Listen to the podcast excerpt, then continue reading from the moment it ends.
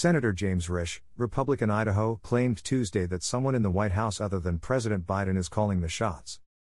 Risch made the comments during Secretary of State Antony Blinken's hearing before the Senate Committee on Foreign Relations about the U.S. military withdrawal from Afghanistan, which the senator called a dismal failure. One of the things we need to get to the bottom to is who is responsible for this? Who made the decisions? Risch said. Biden can't even speak without someone in the White House censoring it or signing off on it. The senator cited an instance Monday in which the White House abruptly ended the feed of Biden's briefing on wildfires with federal and state officials, cutting him off mid sentence during a question to George Geissler of the National Association of State Foresters. Risch said at Tuesday's hearing, This is a puppeteer act, if you would, and we need to know who's in charge and who is making the decisions.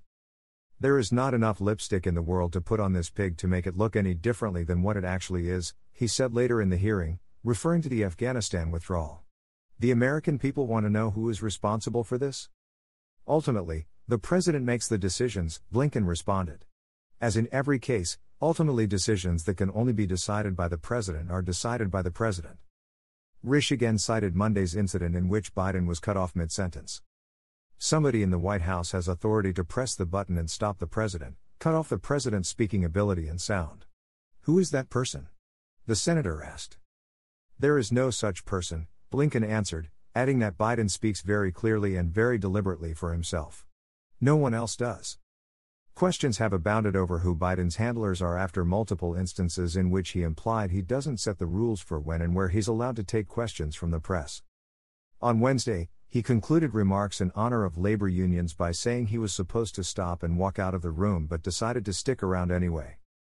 Biden has also said, I'm not supposed to take any questions, admitted he was instructed to call on specific reporters, declared they gave me a list of people I'm going to call on, told reporters he would get in trouble if he didn't follow orders, and even said, I'd be happy to take questions if that's what I'm supposed to do.